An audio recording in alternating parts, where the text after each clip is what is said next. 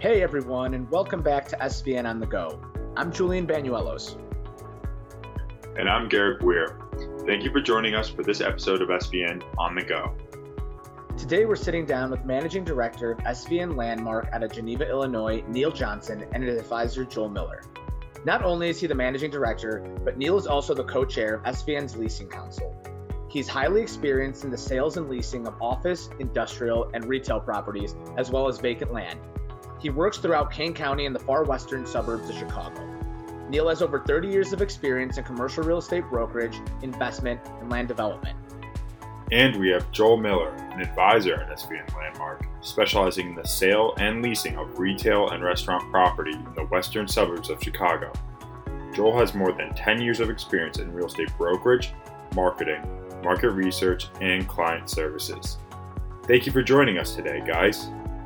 Thank you. Thanks for having us. So, Neil, how did you come into your current role as MD at SVN Landmark?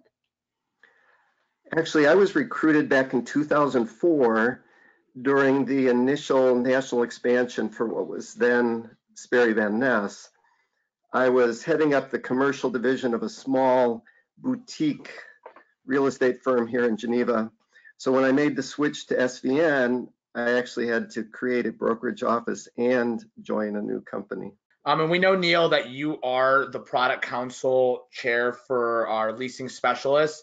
And Joel, you specialize in tenant representation. So uh, this is a question for both of you guys. How did you get started and what made you choose uh, your specialties? Well, I was actually a developer and commercial property investor and landlord before I became a broker.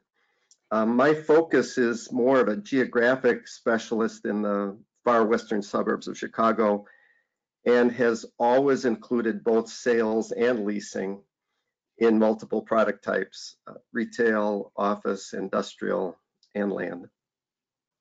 I first got into uh, real estate uh, actually on the marketing side of the business. Um, I was in marketing uh, for real estate firms in general. I worked with boutique residential and commercial firms uh, while I was doing my undergraduate in religious history and in uh, biblical languages.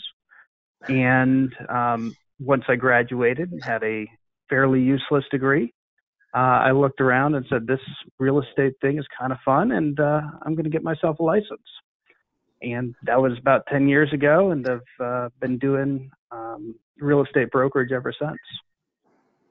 So most people who aren't in commercial real estate, when they think of a lease, they think of like a residential apartment lease. Um, how are leasing deals different from that, and then different from other commercial real estate asset classes?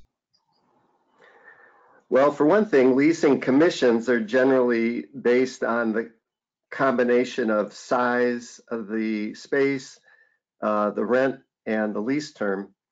And so naturally, some of them are substantially smaller than commissions um, for sales of the similar properties. However, there are plenty of lease deals that pay well. On the plus side, Leasing often gives a broker a chance to do multiple deals in the same property or for the same owner, or in the case of tenant representation, it can mean multiple deals with the same brand. So you really get repeat business. And this has worked well for Joel. Yeah, leasing is uh, great for building relationships.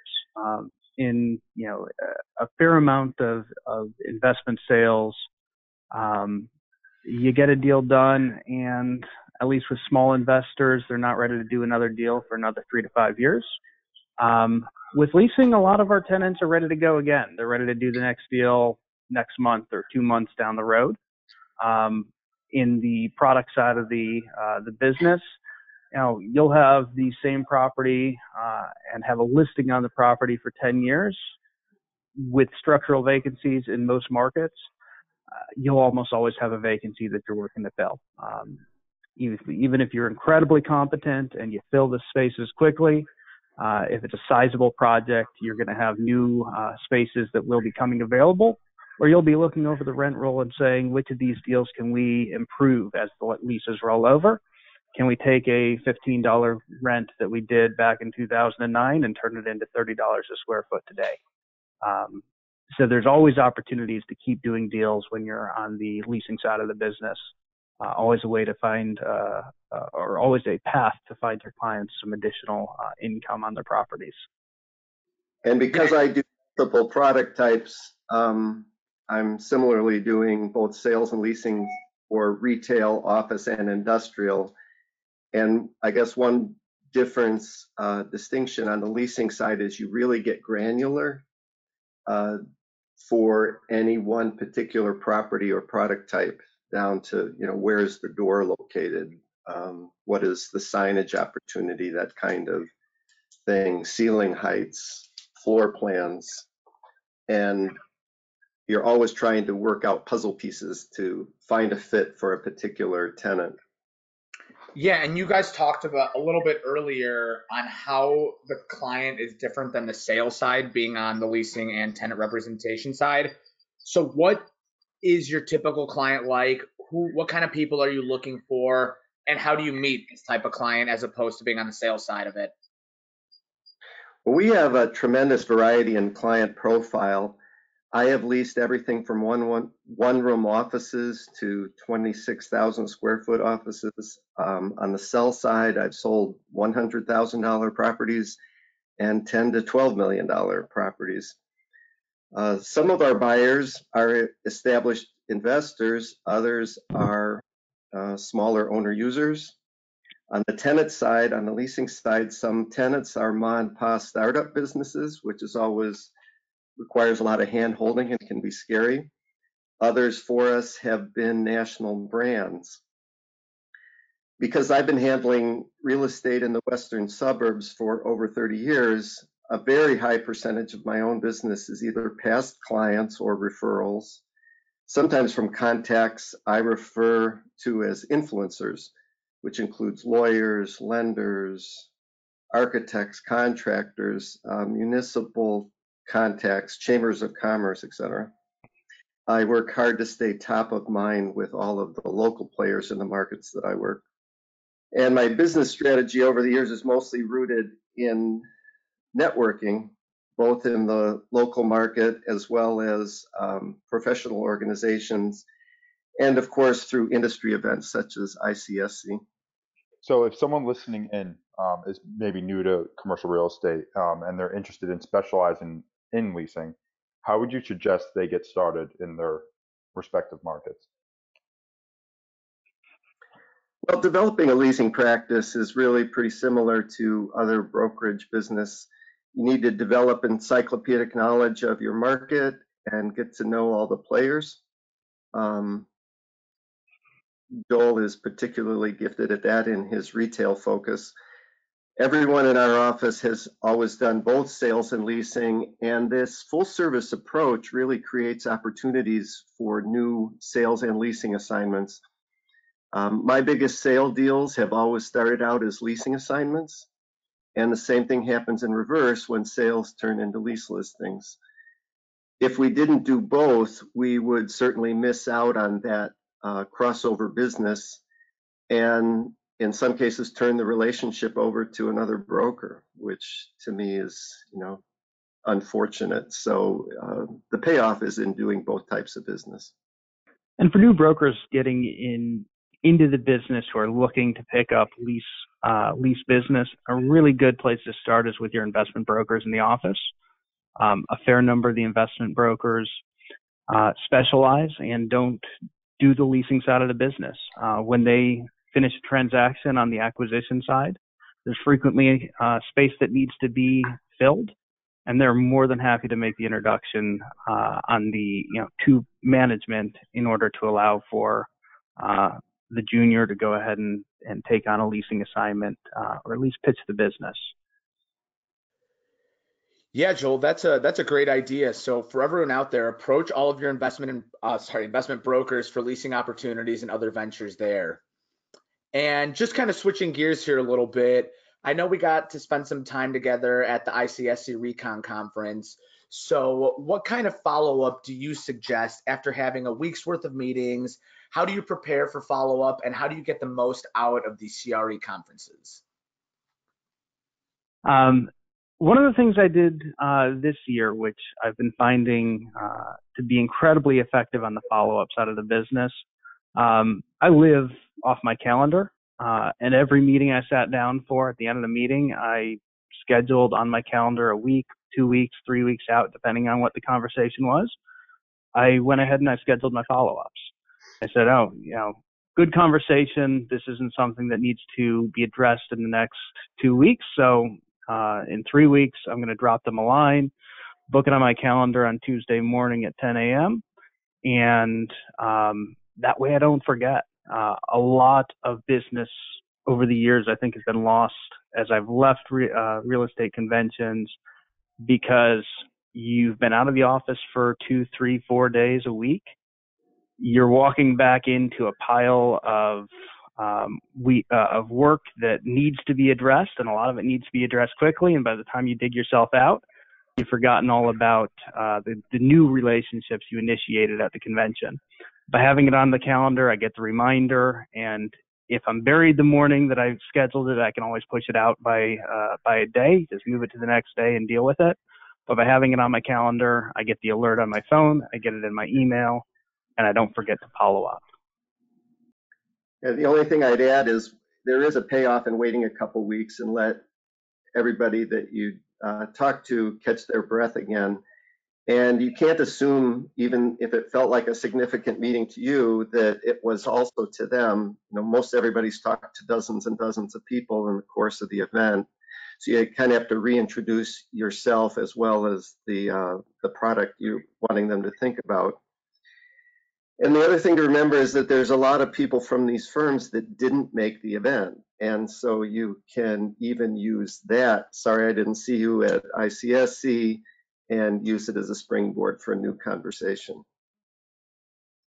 Yeah, in terms of preparing, I think one of the important things is to uh, understand what you're looking for out of the event. Uh, if you're looking to build uh, relationships with investors, figure out what your value add is for those investor conversations, reach out to them a couple weeks in advance, reach out to investors you know are putting money into your market and say, hey, I want to talk to you a little bit about what your strategy is for 2019 or 2020 uh, so that I can bring you the right deals as time goes on.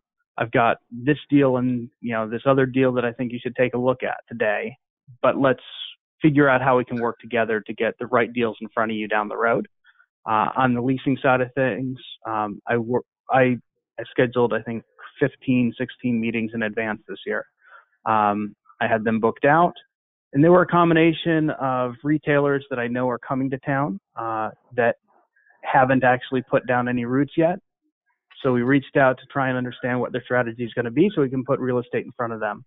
Uh, that's the right real estate that doesn't waste their time. We reached out to a lot uh, of folks who are um, somewhere in our deal process. These are people that we're working with, we're doing deals with, and putting a face to the name, sitting down for 10 minutes, really helps grease the skids for the the deal moving forward. I find that that's one of the most effective. Um, some of the those are some of the most effective meetings I have in in Las Vegas at ICSC, or with people that I'm already working on deals with, and sitting down helps us get that deal across the finish line. One of the meetings that we had last or two weeks ago, we just got executed LOIs on yesterday, and we're ready to get that deal signed. Uh, we were able to more or less finalize the final deal points uh, at that meeting, give a little bit on this, take a little on that. Uh, but I find that that's a really effective use of time at uh, at ICSC. Yeah, wow! Congratulations on that, and those are you know, very good points for any new advisor that's going to attend the CRE conference coming up here. I've actually had the pleasure of visiting your office and seeing kind of how you do things there. I see that you have signs all over the place, all around town. So, what do you do when you're interviewing a new potential advisor? And how do you make sure to bring that SVN culture into your personal franchise? Well, nothing too dramatic, I guess. I encourage everyone to listen to the Monday call, use resources like Build Out, network with other SVN offices, even in other states, and take advantage of training events and webinars. Um, the core covenants are a very comfortable fit for my own value system. It's probably one of the single biggest reasons I joined the company.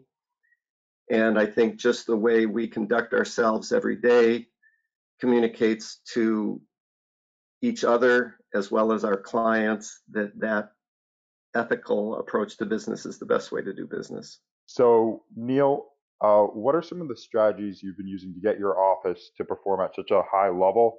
And uh, Joel, I know you got a pretty big um, exclusive on a franchise restaurant chain. Um, so if you want to talk a little bit about how you landed that, um, that'd be great. But first, I guess, Neil, what are you doing in your office to get everyone to perform at such a high level? Well, my management style, for better or for worse, is really a pretty soft touch. Um, I try to be personally accessible, to provide uh, quality resources, and I guess encouragement. But advisors in our office need to be self starters and self motivated to succeed. Um, and Joel is a good example of that. Um, I also try to share business opportunities whenever possible uh, of my own and create a team approach to listings um, whenever that's practical. I think that serves our clients as well as the advisors well. Yeah, so I uh, I started working with the Port of Peri Peri um, when they were a two unit chain. Um, I met a potential franchisee out at one of my properties that I represented. Um, and didn't know a lot about Peri Peri. I'd been to Nando's once, and that was about the extent of my understanding. Um, I personally love food. I eat anything and everything I can get my hands on. Uh, and I was intrigued. So I went uh, that evening and I checked out one of their original restaurants. Uh, happened to meet the franchisor who was just wrapping up the um, acquisition of the business. Um, he was uh, he, he, was purchasing the business from the original founder, um, and got to know him in the first 30 days of his ownership of the brand. Uh, spent a fair amount of time just talking about uh, his vision for uh, for growing a halal peri peri restaurant in the United States, um, and eventually had the opportunity to do a pilot, you know, a one-off to represent uh, them on their first franchise deal, um, and eventually was able to secure the relationship for national representation um, across the United States. So far, I've done here just finished my 18th deal. I should be at 20 deals with these guys uh, uh, by the end of June. Um, and I think we've got hopefully another 10 to 12 deals by the end of the year starting to tee up. Um, it's a solid company, excellent food, nice selection of franchisee operators, uh, sufficient capital lining up to uh, fund their growth. Um, and it's really an exciting opportunity. I'm, uh, I'm excited to be a part of it. It's the first time I've had an opportunity to start with a group that is this small to start at the very, very ground floor uh, with two locations open and operating. Um, every other time I've worked with a group that's been expanding, we'll do a 10 unit uh, rollout, but they've already got 100 locations or 200 locations across the company. And I'm working with them more on a, a regional rollout um, or for something uh, a little more specialized. Um, it's really exciting to be part of the, the growth from the ground up uh, and be able to to see how the the brand develops and addresses changing markets in different marketplaces as they expand. I think we need to add to that that the SVN platform, which with 200 plus offices nationwide, is uh, a very important arrow in Joel's quiver for making this happen. Absolutely. I've been working, let's see here, have to tally it up, but I think we've worked so far with six different SVN offices uh, completing transactions, and uh, we should be adding a couple more to that um, uh, list here shortly. Uh, we're teeing up a Michigan expansion with Dan Stewart earlier today, uh, working to establish a relationship for the Detroit, uh, Detroit market. Um, I'm up in Toronto right now, uh, meeting with some potential franchisees, and uh, we'll be looking to establish our brokerage up here as well. And coast to coast, California to New Jersey, Texas to you know the northern tier. It's great to hear that you guys are working with so many of the different SVN offices. So I mean, it's just a tribute to you guys and I guess to the company on just the great collaboration that that we share nationwide with all our offices. incredibly it's incredibly fun to be able to work with uh, brokers across the country within the firm. Uh, I rarely have to look outside the firm to find a representative in markets that we're looking to uh, to enter. Um, so it's it's an uh, unbelievable resource. It's really essential to helping us adequately um, and professionally represent clients uh, across the country. Yeah, yeah, absolutely, and congratulations on that. Um, that's a really, you know, great accomplishment. You know, growing with the company. I think that's a goal a lot of people shoot for when they're going into commercial real estate. So wrapping up here, um, Neil, what is some of the advice you give advisors to keep them on track with their annual goals and to help them succeed? Well, I guess my main advice is to work hard, uh, focus on the specific area and product that you've chosen, use the SVN tools and others that we provide. Um, always produce high quality materials. That's a very high value for me, regardless of the size of the deal, because it reflects your professionalism. Uh, get to know the players in your market and just always be persistent and tenacious. And I guess most most importantly, be uncompromisingly ethical. Uh, that will always pay off in the long run. While I'm not a managing director, uh, the one thing I would add to that uh, for my own practice is fire fire your bad clients. You know, take a look at who you're spending time with, and stop wasting time on folks who aren't going to do anything. Uh, really focus on providing high quality services to your clients who are um, passionate, who are looking to do some real business, um, and don't waste a lot of time with tire kickers. Well said. Yeah, very good, very good point. All right, well, Neil and Joel, it's been a pleasure. Thank you for coming on the podcast, and I look forward to talking to you both very soon. Thanks, guys.